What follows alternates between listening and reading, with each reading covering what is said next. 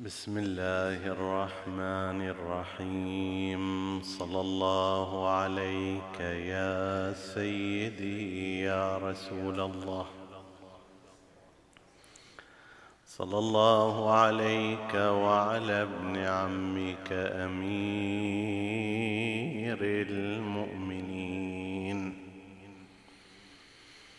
وعلى أهل بيتك الطيبين الطاهرين. صلى الله عليك يا سيدي ويا مولاي يا أبا عبد الله الحسين. ما خاب من تمسك بكم وأمنا من لجأ إليكم. يا ليتنا كنا معكم فنفوز فوزا عظيما. قال سيدنا ومولانا أمير سلام الله عليه.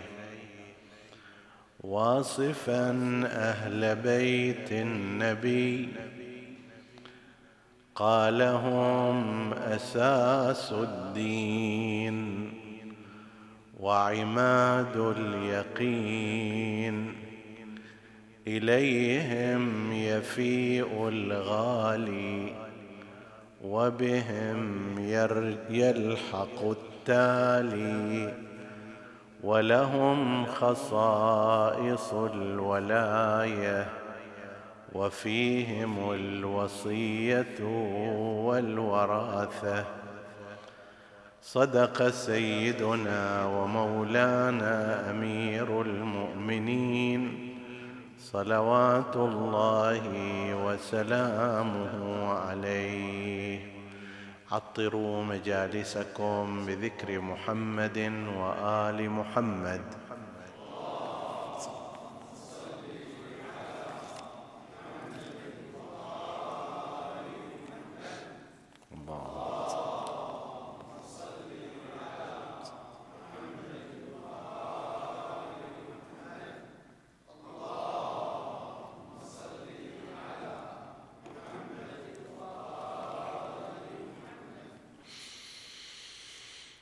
حديثنا بإذن الله تعالى يتناول في هذه الليلة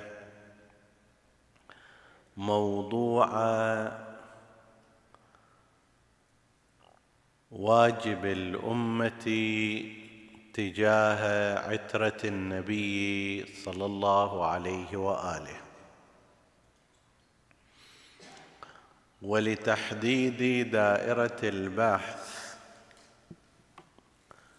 لا بد أن نشير إلى أننا عندما نتحدث في هذا الموضوع بتمامه إنما نقصد عترة النبي وقرابته المعصومة. فإن مصطلح قرابة النبي يمكن أن ينطبق على دائرة كبيرة ويمكن أن ينطبق على دائرة أصغر. الدائرة الكبيرة هي دائرة قرابة رسول الله صلى الله عليه وآله. أعمامه بنو عمومته من يتقرب إليه برحم وما شابه ذلك. هذه القرابة لها من الحقوق بمقتضى قرابة رسول الله الاحترام والإكرام والإحسان. يتعاظم ذلك فيما إذا كان قرابة النبي هذا صالحا ومستقيما. فيكرم ويحسن إليه ويحترم باعتبار صلاحه اولا ويكرم ويحسن إليه ويحترم مرة أخرى. باعتبار قرابته لرسول الله وأنه يصون هذه القرابة ولا يدنسها بما ينافيها. شخص من بني هاشم من السادة ملتزم متدين مؤمن هذا له كرامتان. كرامة الأولى هي الكرامة التي يكرم بها كل مستقيم ومؤمن لأجل إيمانه وعمله الصالح. حتى الإنسان العادي أيضا يكرم يحترم يحب لأجل أنه مستقيم وصالح. وهذا متوفر في هاي الصفة. وهذا الهاشمي قرابة النبي صلى الله عليه وآله المستقيم والصالح له كرامة أخرى وإحسان آخر لأجل رسول الله صلى الله عليه وآله ولأجل أنه لم يدنس هذه القرابة بما يشينها. ما لوثها ما قالوا هذا هاشمي من السادة قرابة رسول الله وهو منحرف وعاص وسيء الأخلاق. لا صانها حفظها احترم قرابته لرسول الله فيستحق كرامتين. ولذلك ورد عن المعصومين عليهم السلام فيما يخص هذا الجانب أنهم قالوا لمحسننا كفلان من الأجر. يعني مرتين يستحق مرتين من الأجر لهذه الجهة ولتلك الجهة التي قلناها. هذا الإكرام وهذا الإحترام وهذا الإحسان لقرابة رسول الله صلى الله عليه وآله يشمل كل دائرة القرابة المستقيمين منهم. لكن هناك دائرة أخرى وهي دائرة القرابة عترتي أهل بيتي. هذه دائرة خاصة بالإضافة إلى الإحسان إليها واحترامها ومحبتها. أكو عناصر إضافية لزوم طاعتها وجوب اتباعها. هنا يختلف الأمر. الأئمة المعصومون من آل محمد.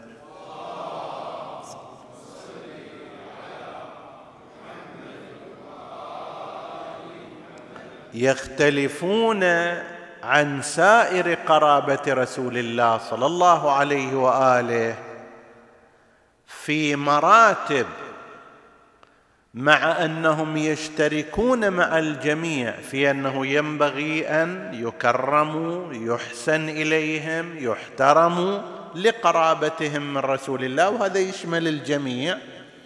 لكن هذه الفئة هذه الدائرة الخاصة دائرة العترة المعصومة هذه يجب طاعتهم يلزم متابعتهم.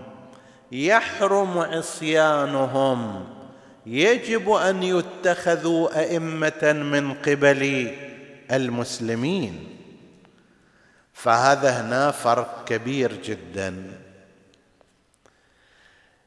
الخلط إما عن جهل عند بعض أتباع مدرسة الخلفاء أو عن تعمد عند بعضهم الآخر لا سيما الفئات المتعصبة أنهم خلطوا الأمرين. لذلك لما ترجع ما هو واجب المسلمين تجاه قرابة رسول الله؟ يقول لك ونحن نحب آل بيت النبي وزوجات النبي وأعمامه وبني عمومته وننظر إليهم بعين الإكبار والإحترام ولكننا لا نغالي فيهم. ومن هذا الكلام وهذا يدرس يدرس في بعض الكتب العقائدية عند هذه المدرسة هنا أكو خلط فرق كبير. بين علي بن أبي طالب والحسنين وسائر الأئمة المعصومين من جهة وبقية قرابة رسول الله من جهة أخرى. حمزة سيد الشهداء من أعظم قرابة رسول الله.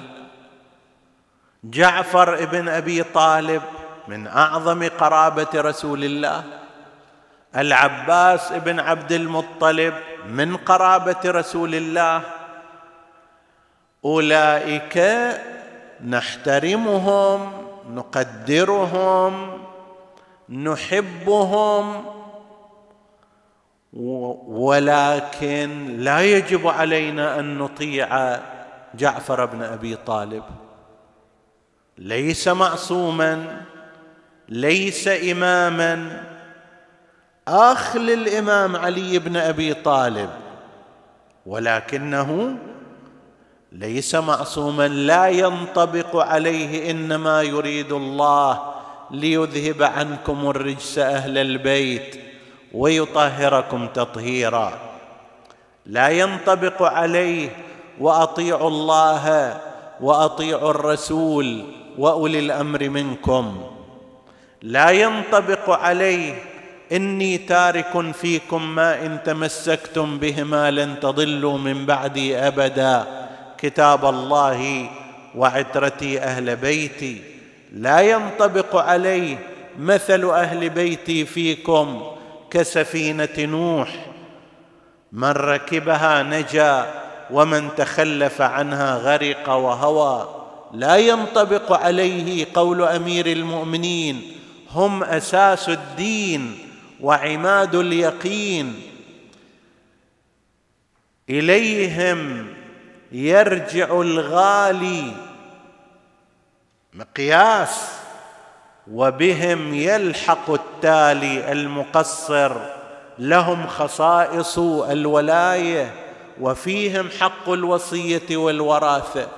هذا لا ينطبق على أحد إلا على العترة النبوية المعصومة. فهنا يحتاج الإنسان أن يفرق بين دائرتين.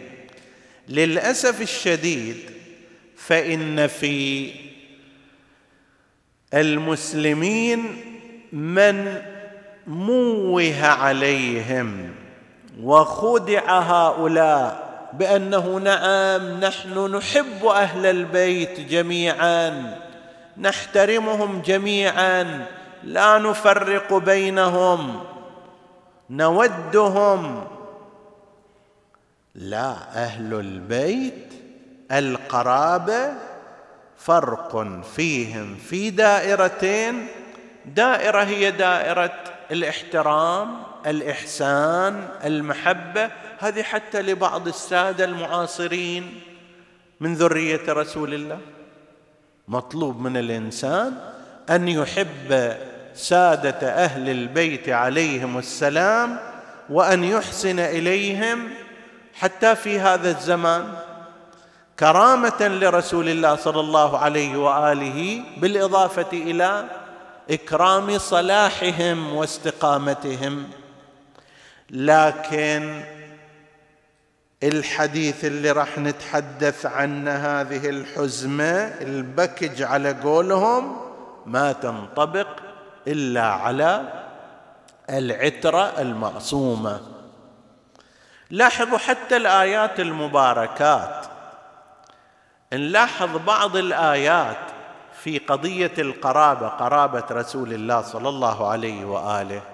ورد عندنا في القرآن الكريم قل لا أسألكم عليه أجرا إلا المودة في القربى. المودة هي إظهار الحب كما سيأتي بعد قليل. ما تخلي محبتك في داخل قلبك فقط. تقول أنا أحب قرابة رسول الله في قلبي. طيب وإنما تظهر ذلك. كيف مثلا عندنا في الحياة الزوجية الإنسان مأمور مو فقط بالمحبة وإنما مأمور ب وجعل بينكم مودة ورحمة. مو محبة هنا مودة. وهذا اللي عند قسم من الناس يبقى على غير مستواه المطلوب. يقول أنا أحب زوجتي أموت فيها أصلا. وهي تقول أيضا منصبها هي تموت فيه. بس باقي يشيلون الجنايز. لا ما يكفي هذا. أظهر محبتك لها بكلام. يقول مولانا الحسين عليه السلام قول الرجل أو الزوج لزوجته إني أحبك لا يخرج من قلبها ابدا. ابدا ما يطلع هذا. خلاص. مسمار في لوح. طيب قل لها أحبك. تشعر بهذا الشعور؟ وهي أيضا نفس الكلام. يخرج هذه المحبة بلمسة. بممارسة معينة بقبلة بغير ذلك من الأمور.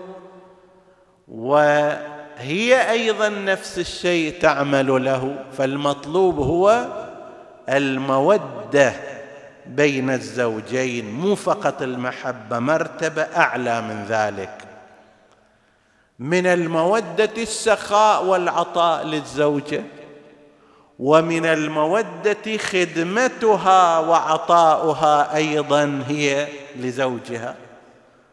لا واحد يقول أنا عجل ليش أروح من الصبح قبل ما تطلع الشمس وأنا مشغل السيارة إلى العمل؟ غير علشانها وغير علشان عيالها؟ لو ما احبها أسوي هالشكل. نعم قل لها ذلك. عبر عن مشاعرك. لا تكن بخيلا في عواطفك. لا تكن بخيلا في إظهار عواطفك ولا بخيل أيضا في إظهار بعض المال من جيبك. هذا وذاك وكذلك هي إن شاء الله كذلك. فالمودة غير المحبة نرجع.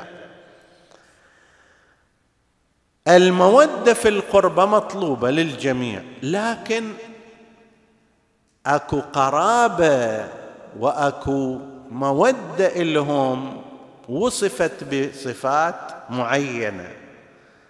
لاحظوا في سور القرآن أن الأنبياء أخبروا أقوامهم أنهم لا يسألونهم أجرا. قل ما سألتكم من أجر إن أجري إلا على رب العالمين. ما اسالكم أي أجر ما أريد. عطاء من جهتكم. كل الأنبياء هكذا قالوا إلا نبينا المصطفى محمد.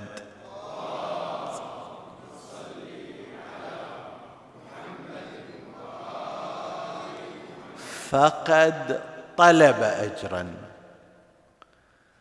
لعل هذا للوهلة الأولى يقول ذولاك اذا سائر الأنبياء في هالجهه أفضل. هذا مثل فد إنسان يقوم بعمل خير ويقول أنا ما أريد لا كلمة شكرا ولا فلوس من عند أحد أريد من عند الله فقط. واحد آخر يقوم بنفس العمل يقول لا أبغى أجر. أيهما أفضل من الثاني؟ الأول اللي ما يبغى أجر ولا حتى كلمة شكرا. زين فهل يمكن أن يكون سائر الأنبياء أفضل من رسول الله في هذه الجهة؟ كلا. النبي المصطفى صلى الله عليه وآله يطلب اجرا لكن لا يعود له وإنما يعود لكم. قل ما سألتكم من أجر فهو لكم مو إلي أنا. أنا أريد إذا أنت عندك أربع إذا سائر الخلائق عندهم أربعة أبواب للثواب والأجر والارتقاء في المنزلة الإلهية صوم وصلاه مثلا وحج وزكاة هاي أربعة أشياء تجعلك رفيع المنزلة عند الله عز وجل. أنا النبي محمد أضيف إليك فد باب خامس من مراتب الارتقاء في الثواب والأجر وهو مودة قرباي. ففي الواقع مو أنا اللي قاعد أخ آخذ أجر وإنما اللي قاعد ياخذ أجر منو؟ أنت. أنت اللي ترتقي في منازل الثواب. أنت اللي تصعد في رحاب الله عز وجل ولكن ببركة مودتك لقرابة رسول الله. أكثر من هذا بعد. كأن باقي الأنبياء يقولوا هذا تفضلوا هذه أنا رسالتي وبلغتها إليكم والشيء اللي كلفت به قمت به إليكم. انتهت مهمتي انتهت مهمتي خلاص. النبي صلى الله عليه وآله كأن لسان حاله يقول هاي كلها سويتها.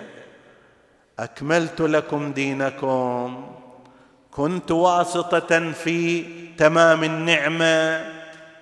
طيب ضحيت كذا بس ما بترككم بعد أخلي إليكم طريق إضافي لكي تهتدوا مو بس أنا جهدي اللي سويته لا وإنما أخلي لكم شنو؟ خارطة بعد تمشون عليها ما أترككم هكذا وإنما ما أسألكم عليه من أجر إلا من شاء أن يتخذ إلى ربه سبيلا. مو بس في حياتي وإنما أضع لكم خارطة طريق. كأنما أنا موجود أنا حريص عليكم أن توصلوا إلى الجنة حتى لو أنا ما موجود. باقي الأنبياء يقول خلاص يا رب أنا أديت اللي علي وما دمت فيهم. بعد هذا مع السلامة. رسول الله لا ما يقول هذا وإنما يقول حتى لو أنا ما موجود أخلي لكم خريطة ودليل وجماعة يأخذون بإيدكم وطريقة ذلك أن تكون مودة لكم إلى قرباي فإن ذلك هو السبيل الأقوم. نقرأ في الزيارة. أنتم السبيل الأقوم والصراط الأعظم. فهنا صار بعد تغير مو أنه النبي يسأل أجر لنفسه أو يعود إليه وإنما سيكون سبيلا يقدم لك سبيل وطريق حتى تصل إلى رضوان الله وجنانه. زين.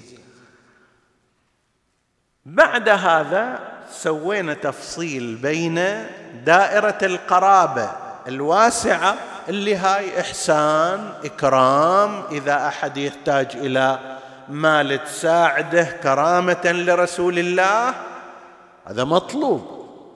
لكن هؤلاء لا يجب عليك طاعتهم لأنهم ليسوا بمعصومين. أما قرابة الرسول صلى الله عليه وآله الخاصة العترة فالأمر مختلف. هنا بعد تجي ثلاث مراحل متتابعة. الأمر الأول لزوم محبتهم.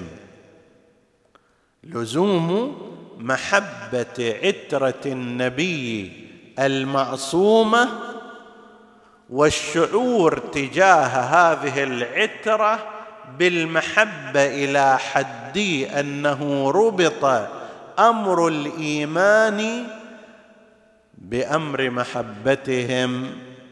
فورد عن رسول الله أحاديث كثيرة تعطي هذا المعنى لا يؤمن أحدكم حتى أكون أحب إليه من نفسه وحتى يكون أهل بيتي أحب إليه من أهل بيته.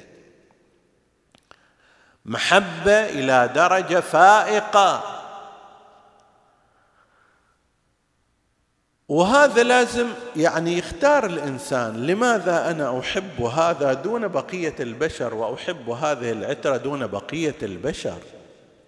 أنت تختار بين كل هذه الخلائق. ملايين البشر لا تشعر تجاههم بالمحبة بالمقدار الذي تحب فيه محمدا وآل محمد.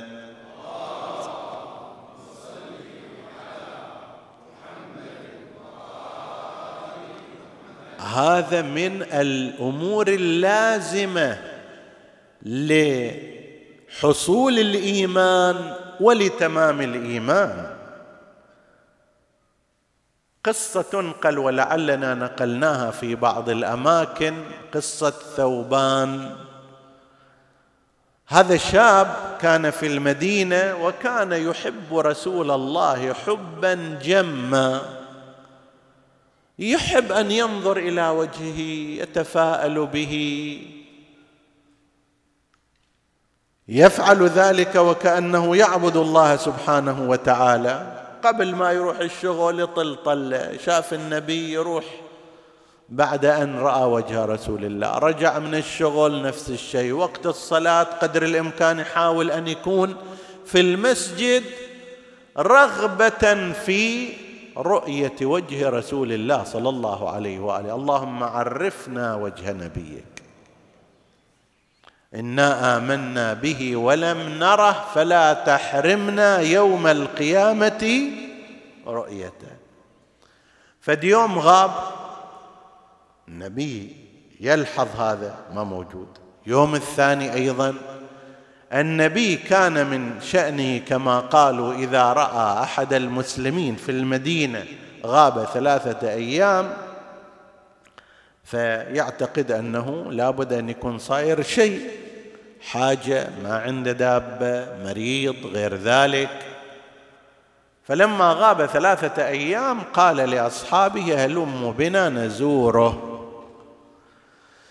فخرج رسول الله ومعه جابر بن عبد الله الأنصاري ومعه أمير المؤمنين وبعض أصحابه. فلما أخبر ثوبان وكان قد توعك في منزله وتمرض أخبر أن رسول الله قد جاء لزيارته كادت روحه أن تخرج من هيكله شوقا إلى رسول الله. ومحبة.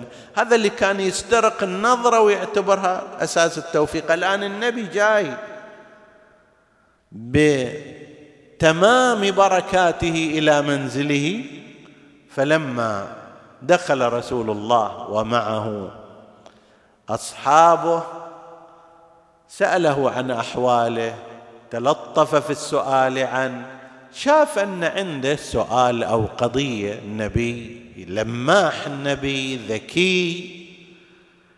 فسأل شنو عندك؟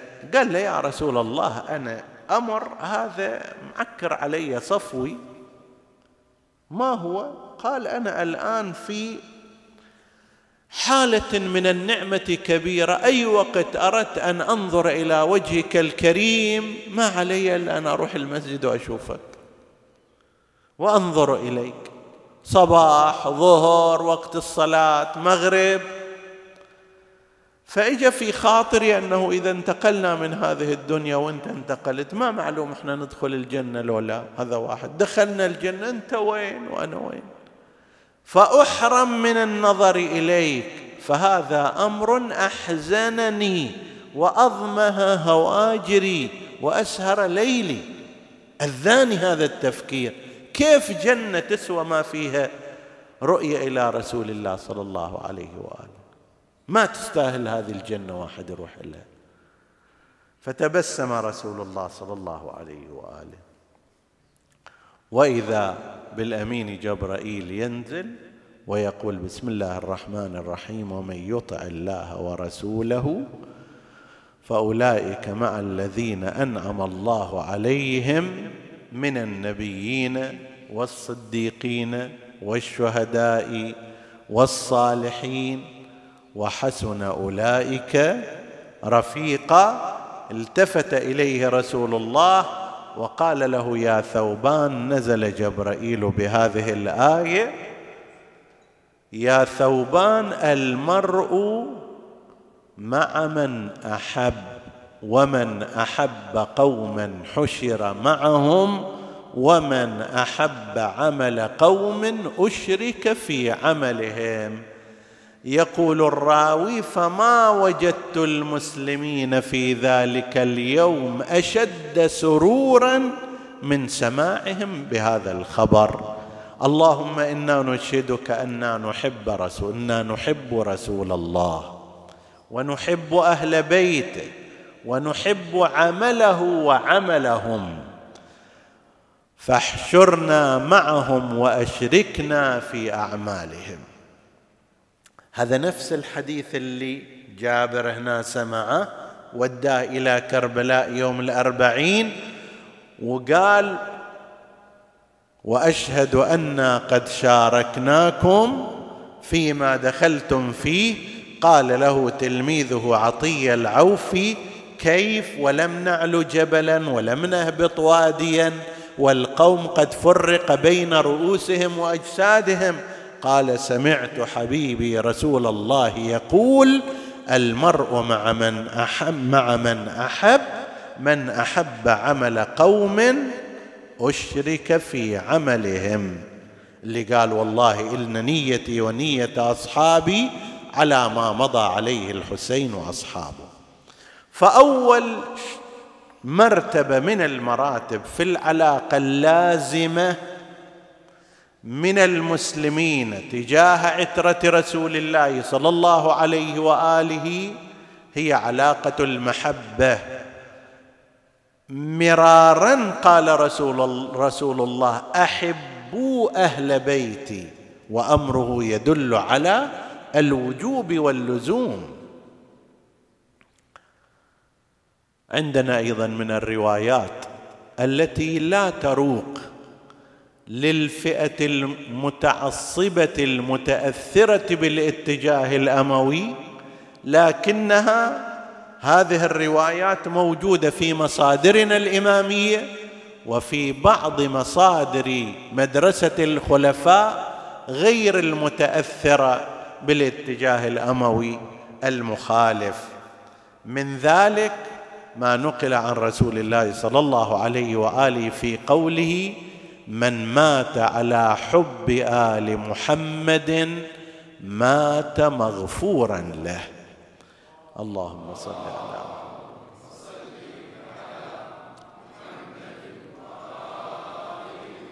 من مات على حب آل محمد مات مؤمنا مستكمل الإيمان. من مات على حب آل محمد زف إلى الجنة كما تزف العروس إلى بيتها. هذه روايات كثيرة. طبعا لما يجي هؤلاء هالنمط هذا المعروف فورا يشكه بكلمة موضوع باطل لا أصل له إلى غير ذلك. زين. خلي هؤلاء يموتون على غير حب آل محمد ونحن نموت وسائر المسلمين على حب محمد وآل محمد.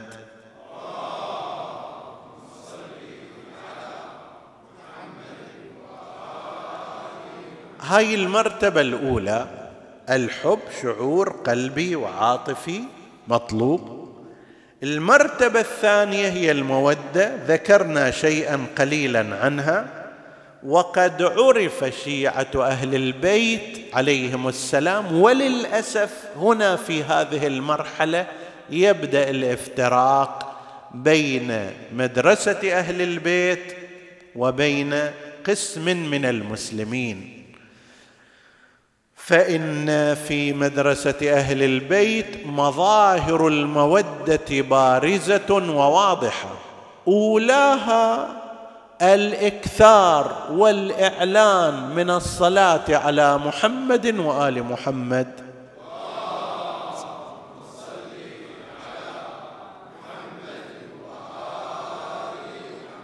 حتى هذا حتى عاد هذا صفة فارقة لهم وميزة ظاهرة عليهم في كل تجمعاتهم.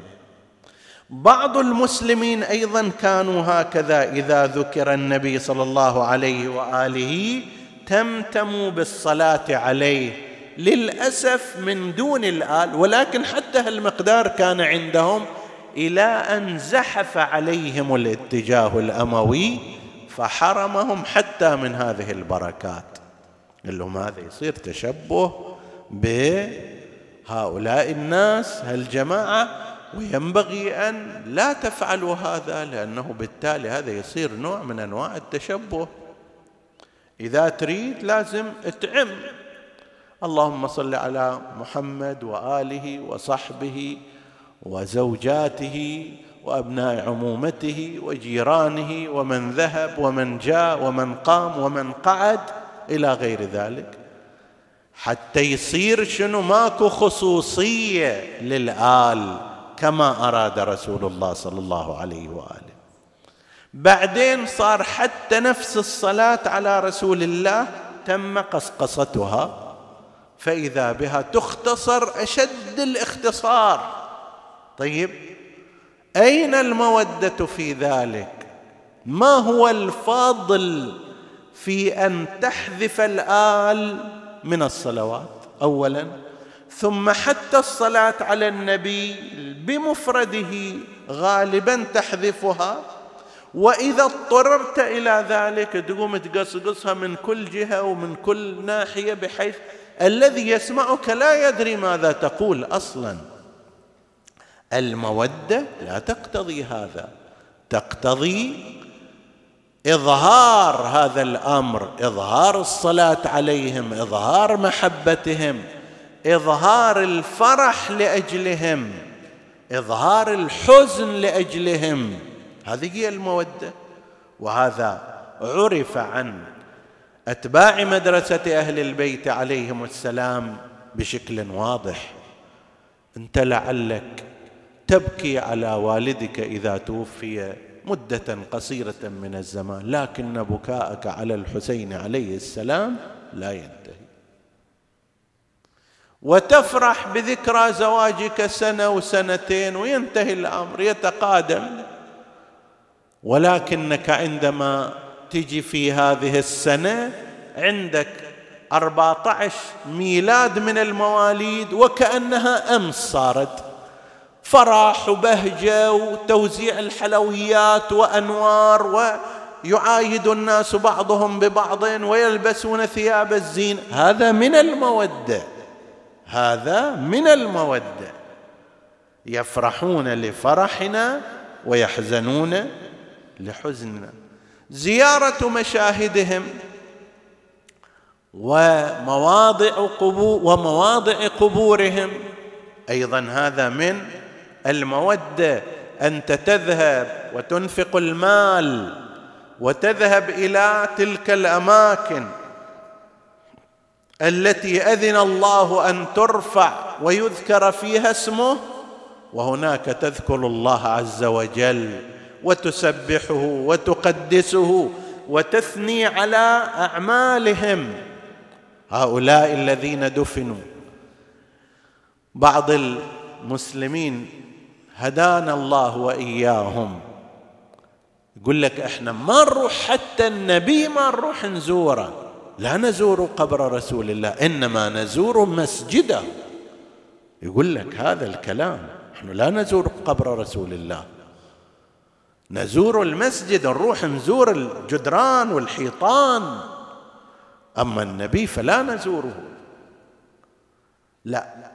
أهل البيت عليهم السلام يزورون رسول الله صلى الله عليه وآله ويعتقدون أنه حي عند ربه وأنه مستبشر بما أعطاه الله عز وجل وأنه شفيع لهم في حوائجهم قضاها ويقضيها وسيقضيها ببركات منزلته وشأنه.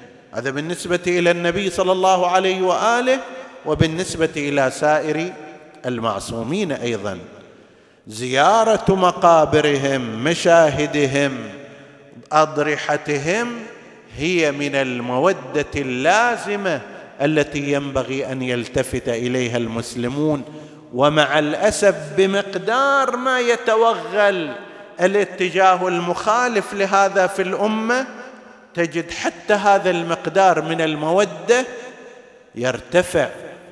أكثر المسلمين عندهم استعداد للمودة بكافة أشكالها لكن يجي بعض الناس الذين لم يؤتوا نعمة محبة رسول الله وأهل بيته الحقيقية ولا مودتهم يجي إلى هذه بدعة وهذه لا تجوز وهذه كذا وهذا شرك وهذا توسل بالبشر وهذا هالكلام.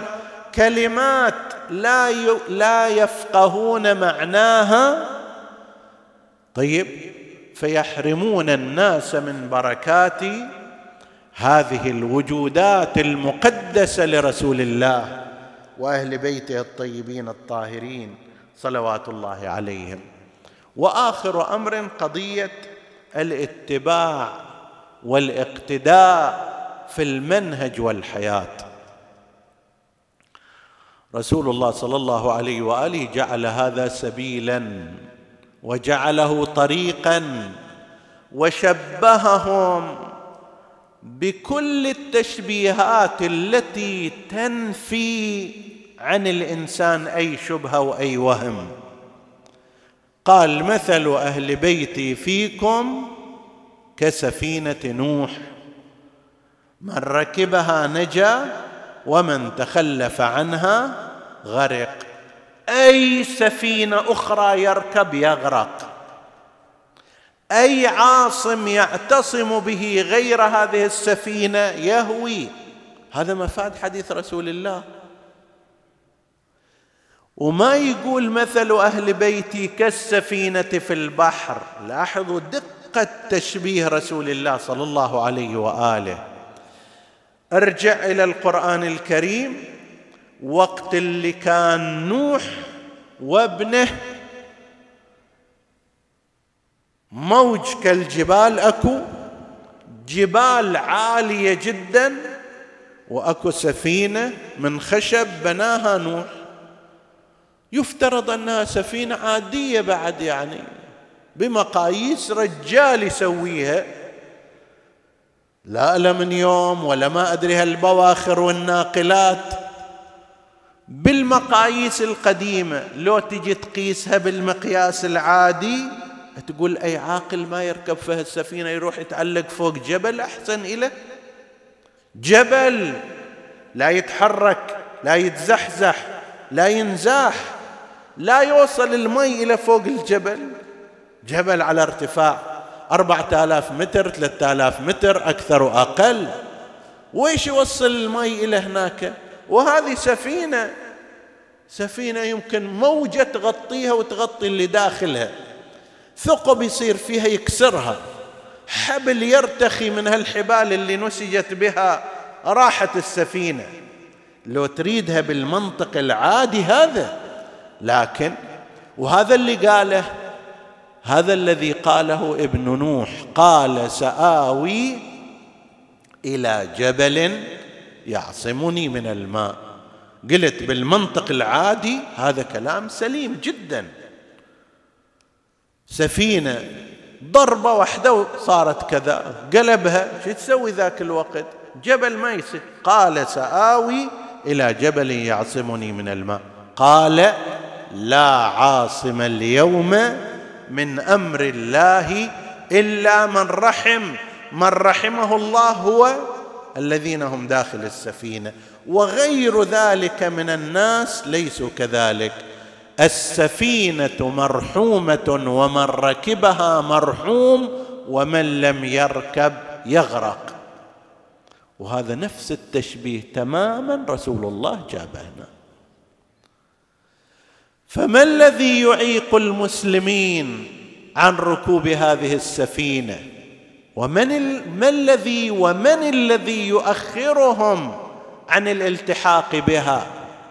ومن يعيق ركوبهم فيها؟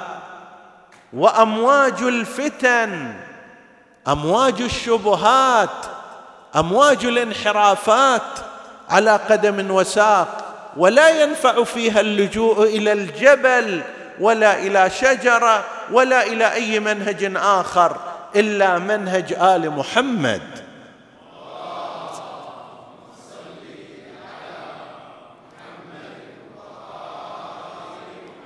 وهكذا سائر الأحاديث والروايات التي تأمر من قبل رسول الله بل من الله في مثل وأطيعوا الله وأطيعوا الرسول وأولي الأمر منكم. وأمثالها التي تؤكد وتصر على قضية الالتزام بمنهج أهل البيت. رسول الله يقول بعد حديث الثقلين فانظروا كيف تخلفوني فيهما. تصير مثل قوم موسى قال بئس ما خلفتموني من بعدي. تركت هارون وذهبتم إلى طريق الانحراف؟ كيف خلفت أيتها الأمة رسول الله في وديعتيه عندك من القرآن الكريم والعتره النبويه الطاهره المعصومه وعترتي أهل بيتي؟ ماذا صنعت بهم؟ وهل التزمت بهداهم؟ ذكرنا في ليلة مضت أنه حتى على مستوى إمام جماعة في مسجد صغير لم يروا هذه العترة مؤهلة لإمامة الجماعة. وعلى مستوى قاضي في حي من الأحياء لم يروا أهلية لهذه العترة التي هي عدل القرآن والتي لا تفترق عن الحق ولا الحق يفترق عنها ولا تفترق عن القرآن ولا القرآن يفترق عنها. آخر الأمر حتى بهالمستوى لا يتعامل معها. هذه خلافة رسول الله. بل أسوأ من ذلك هو ما قاله زين العابدين عليه السلام عندما رجع بعماته وأخواته من كربلاء إلى المدينة توقف على بوابة المدينة وقال أيها الناس لو أن رسول الله تقدم إليهم بالوصية في قتلنا لما زادوا على ما فعلوا. هل سووه فينا هالجرائم اللي ارتكبت بحقنا لو أن رسول الله أمرهم بقتلنا وتشريدنا وإيذائنا واضطهادنا ما زادوا على ذلك. كيف ورسول الله قد أمرهم باتباعنا وبالسير خلفنا؟ وصل الإمام زين العابدين عليه السلام إلى بوابة المدينة وهناك ألقى برحله ما أراد أن يدخل المدينة على طول واجتمع إليه الناس ينتظرون منه أن يسمعوا شيئا عما جرى وعما حدث. فقام صلوات الله وسلامه عليه وبكى أباه الحسين. ثم قال أيها الناس لقد حلت رزية ما مثلها رزية. قتل أبو عبد الله الحسين. قتل أبو عبد الله الحسين وسبيت نساؤه وصبيته وشهر برأسه في البلدان على عالي السنان. فأي مصيبة بعد ذلك تكون؟ وأي رزية مثلها تحدث؟ أيها الناس أصبحنا بعد رسول الله مقتولين مطرودين مشردين شاسعين شاسعين عن الأقطار. والله لو أن رسول الله تقدم إليهم في الوصية بأن يقتلوا عترته لما زادوا على ما فعلوا شيئا. كيف وقد أوصاهم بعترته وبذريته.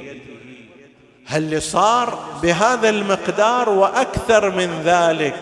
كأن رسول الله يقول الشاعر كأن رسول الله قال لقومه خذوا ثأركم من عترتي. وتشددوا فمن موثق يشكو التقيد في الظنا وموثقة تبكي فتلطمها اليد. هكذا هي بنات رسول الله وهؤلاء ذرية رسول الله صلى الله عليه وآله. أكثر من أربعين يوم نحو اثنين وخمسين ثلاثة وخمسين يوم وهم يساقون في البراري والفلوات تصهرهم حرارة الشمس وقد فقدوا آباءهم وأبناءهم وإخوانهم وسيروا بتلك الحالة المؤلمة والحزينة. بقية النساء دخلن بعد أن فرغ الإمام زين العابدين إلى المدينة أما زينب فإنها أقبلت على قبر رسول الله. وأمسكت بعضادة باب المسجد وقالت يا جداه يا رسول الله إني ناعية إليك أخي الحسين فقد قتلوه عطشانا فقد قتلوه عطشانا ظمآنا غريبا. ثم دخلت إلى منزلها وقالت لا أريد أن يدخل علي أحد إلا إذا وحده مصابه إلا إذا وحده ثاكله تعرف معنى الألم والحزن وإلا امرأة لا تعرف هذا المعنى ما تقدر تستوعب أي مصيبة إحنا فيها.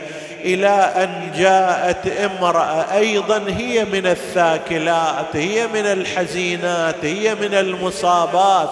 أم البنين دخلت على زينب عليها السلام. وصل المدينة والخلاق طلعت بلوني وتلاقت بهالحال زينب ام الابن وزينب تنادي بالجراء لا تنشدوني. قلبي موزع والسهار